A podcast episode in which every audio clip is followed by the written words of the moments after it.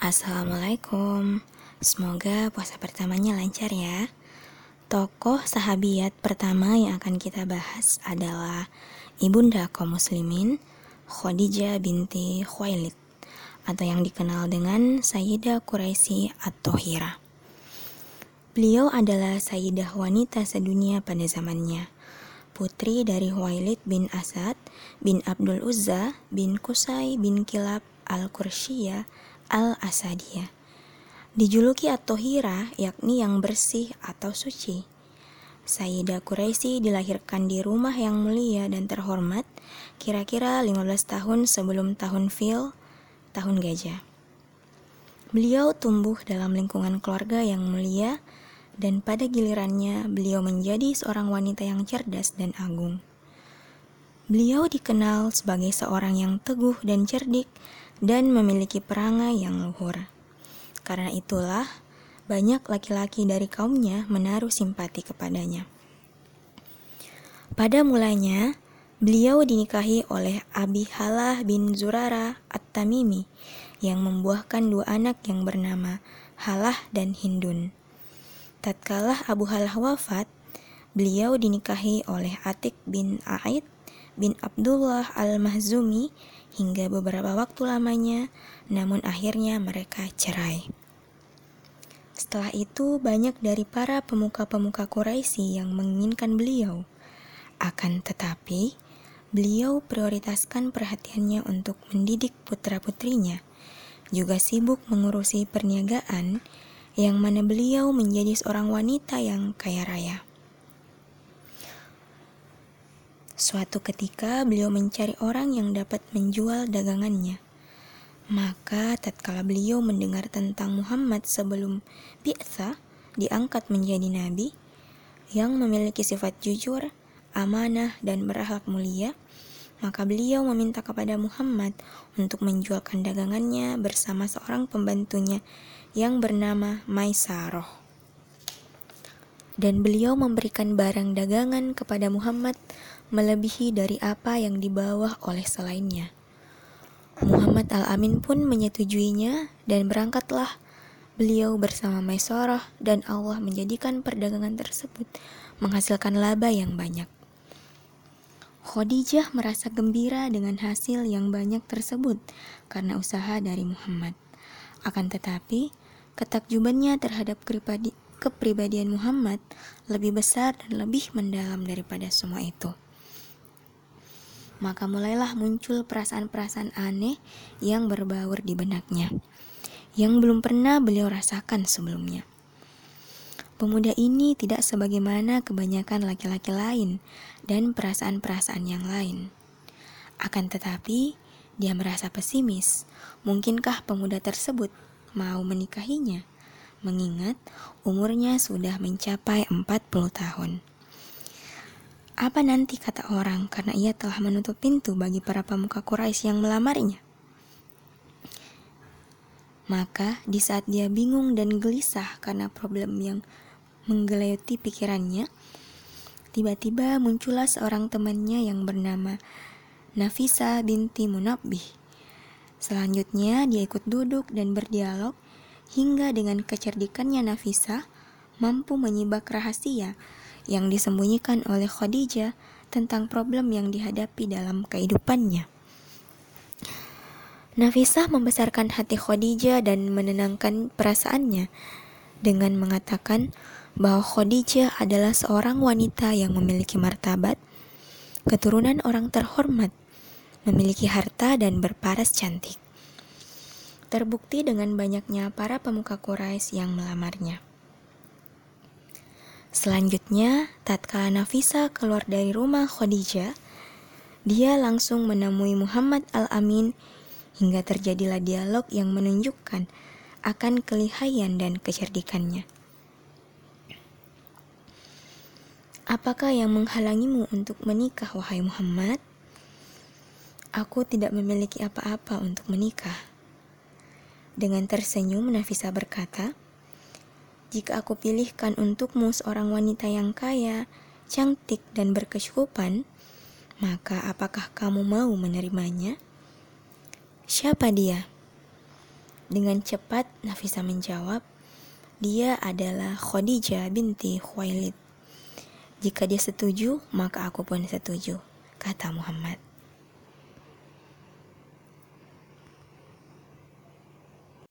Assalamualaikum.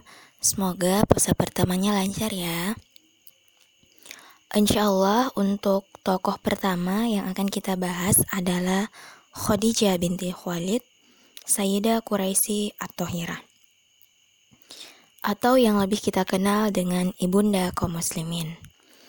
Beliau adalah Sayyidah wanita sedunia pada zamannya, putri dari Khuwailid bin Asad bin Abdul Uzza bin Kusai bin Kilab al-Qursyiyah al-Asadiyah. Dijuluki atau Hira yakni yang bersih atau suci. Sayyidah Quraisy dilahirkan di rumah yang mulia dan terhormat kira-kira 15 tahun sebelum tahun Fil. Beliau tumbuh dalam lingkungan keluarga yang mulia dan pada gilirannya beliau menjadi seorang wanita yang cerdas dan agung. Beliau dikenal sebagai seorang yang teguh dan cerdik dan memiliki perangai yang luhur. Karena itulah banyak laki-laki dari kaumnya menaruh simpati kepadanya. Pada mulanya, beliau dinikahi oleh Abi Hala bin Zurarah At-Tamimi yang membuahkan dua anak yang bernama Halah dan Hindun. Tatkala Abu Hala wafat, beliau dinikahi oleh Atik bin Aid bin Abdullah Al-Mahzumi hingga beberapa waktu lamanya namun akhirnya mereka cerai. Setelah itu, banyak dari para pemuka-pemuka Quraisy yang menginginkan beliau, akan tetapi beliau prioritaskan perhatiannya untuk mendidik putra-putrinya. Juga sibuk mengurusi perniagaan yang mana beliau menjadi seorang wanita yang kaya raya. Suatu ketika beliau mencari orang yang dapat menjual dagangannya. Maka tatkala beliau mendengar tentang Muhammad sebelum bi'sa, diangkat menjadi nabi, yang memiliki sifat jujur, amanah, dan berakhlak mulia, maka beliau meminta kepada Muhammad untuk menjualkan dagangannya bersama seorang pembantunya yang bernama Maisaroh. Dan beliau memberikan barang dagangan kepada Muhammad melebihi dari apa yang dibawa oleh selainnya. Muhammad Al-Amin pun menyetujuinya dan berangkatlah beliau bersama Maisaroh dan Allah menjadikan perdagangan tersebut menghasilkan laba yang banyak. Khadijah merasa gembira dengan hasil yang banyak tersebut karena usaha dari Muhammad. Akan tetapi, ketakjubannya terhadap kepribadian Muhammad lebih besar dan lebih mendalam daripada semua itu. Maka mulailah muncul perasaan-perasaan aneh yang berbaur di benaknya.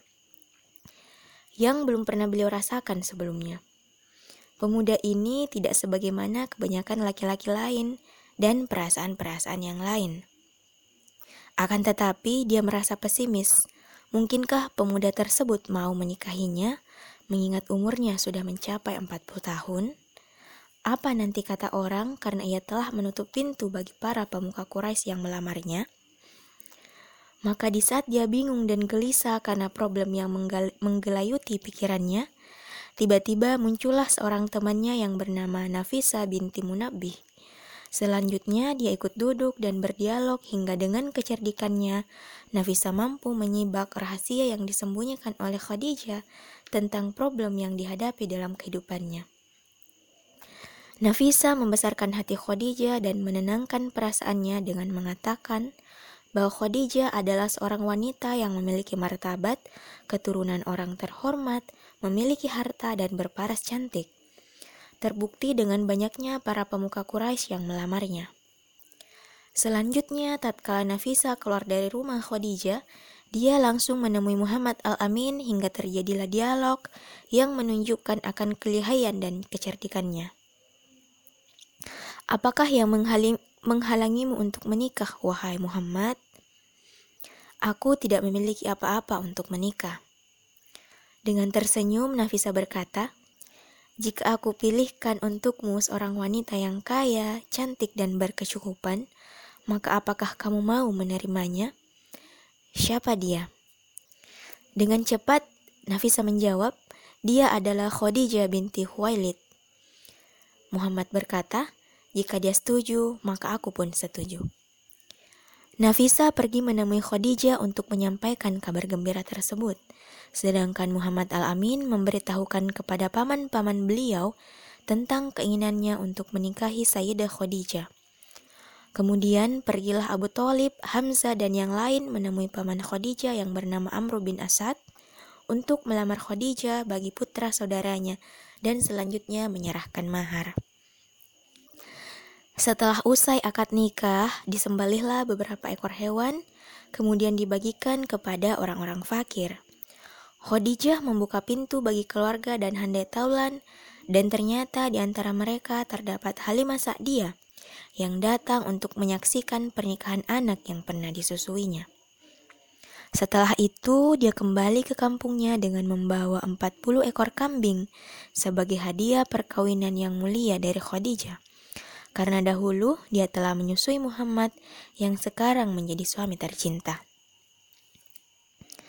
Maka jadilah Sayyidah Quraisy sebagai istri dari Muhammad Al-Amin dan jadilah dirinya sebagai contoh yang paling utama dan paling baik dalam hal mencintai suami dan mengutamakan kepentingan suami daripada kepentingannya sendiri. Manakala Muhammad mengharapkan Zaid bin Haritsa, maka dihadiahkanlah oleh Khadijah kepada Muhammad. Demikian juga tatkala Muhammad ingin mengambil salah seorang dari putra pamannya Abu Talib, maka Khadijah menyediakan suatu ruangan bagi Ali bin Abi Thalib radhiyallahu an agar dia dapat mencontoh akhlak suaminya Muhammad Shallallahu Alaihi Wasallam. Allah memberikan karunia pada rumah tangga tersebut berupa kebahagiaan dan nikmat yang melimpah dan mengkaruniakan kepada keduanya putra-putri yang bernama Al-Qasim, Abdullah, Zainab, Ruqayyah, Ummi Kulsum, dan Fatimah. Kemudian Allah Subhanahu wa taala menjadikan Muhammad Al-Amin As-Sadiq menyukai khalwat menyendiri. Bahkan tiada suatu aktivitas yang lebih sukai daripada menyendiri. Beliau menggunakan waktunya untuk beribadah kepada Allah di Gua Hira sebulan penuh pada setiap tahunnya. Beliau tinggal di dalamnya beberapa malam dengan bekal yang sedikit jauh dari perbuatan sia-sia yang dilakukan oleh orang-orang Makkah, yakni menyembah berhala dan lain-lain. Sayyidah At-Tohira tidak merasa tertekan dengan tindakan Muhammad yang terkadang harus berpisah jauh darinya. Tidak pula beliau mengusir kegalauannya dengan banyak pertanyaan maupun mengobrol yang tidak berguna. Bahkan beliau mencurahkan segala kemampuannya untuk membantu suaminya dengan cara menjaga dan menyelesaikan tugas yang harus dia kerjakan di rumah. Apabila, beliau Shallallahu Alaihi Wasallam pergi ke gua, Kedua mata beliau senantiasa mengikuti suaminya terkasih dari jauh. Bahkan beliau juga menyuruh orang-orang untuk menjaga beliau tanpa mengganggu suaminya yang sedang menyendiri.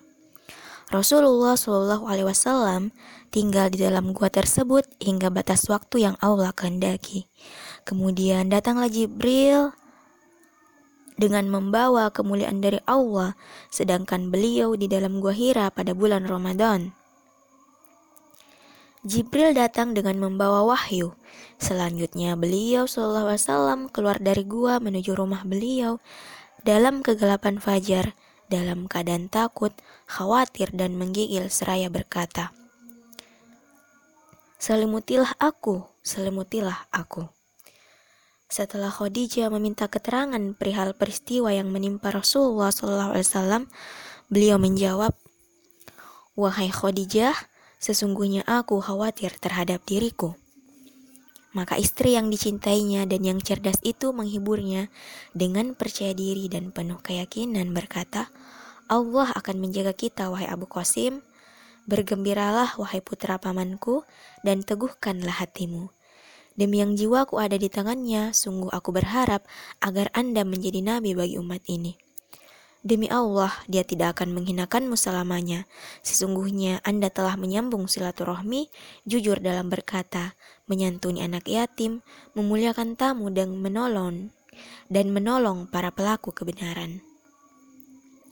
Maka menjadi tentramlah hati Nabi berkat dukungan ini dan kembalilah ketenangan beliau karena pembenaran dari istrinya dan keimanannya terhadap apa yang beliau bawa. Namun, hal itu belum cukup bagi seorang istri yang cerdas dan bijaksana. Bahkan beliau dengan segera pergi menemui putra pamannya yang bernama Warokah bin Naufal. Kemudian beliau ceritakan perihal yang terjadi pada Muhammad SAW. Maka tiada ucapan yang keluar dari mulutnya selain perkataan, Kudus, Kudus, demi yang jiwa warokah ada di tangannya. Jika apa yang engkau ceritakan kepadaku itu benar, maka sungguh telah datang kepadanya Namus Al-Kubra, sebagaimana yang telah datang kepada Musa dan Isa, dan Nuh alaihissalam secara langsung. Tatkala melihat kedatangan Nabi sekonyong-konyong warokah berkata, Demi yang jiwaku ada di tangannya, Sesungguhnya engkau adalah nabi bagi umat ini.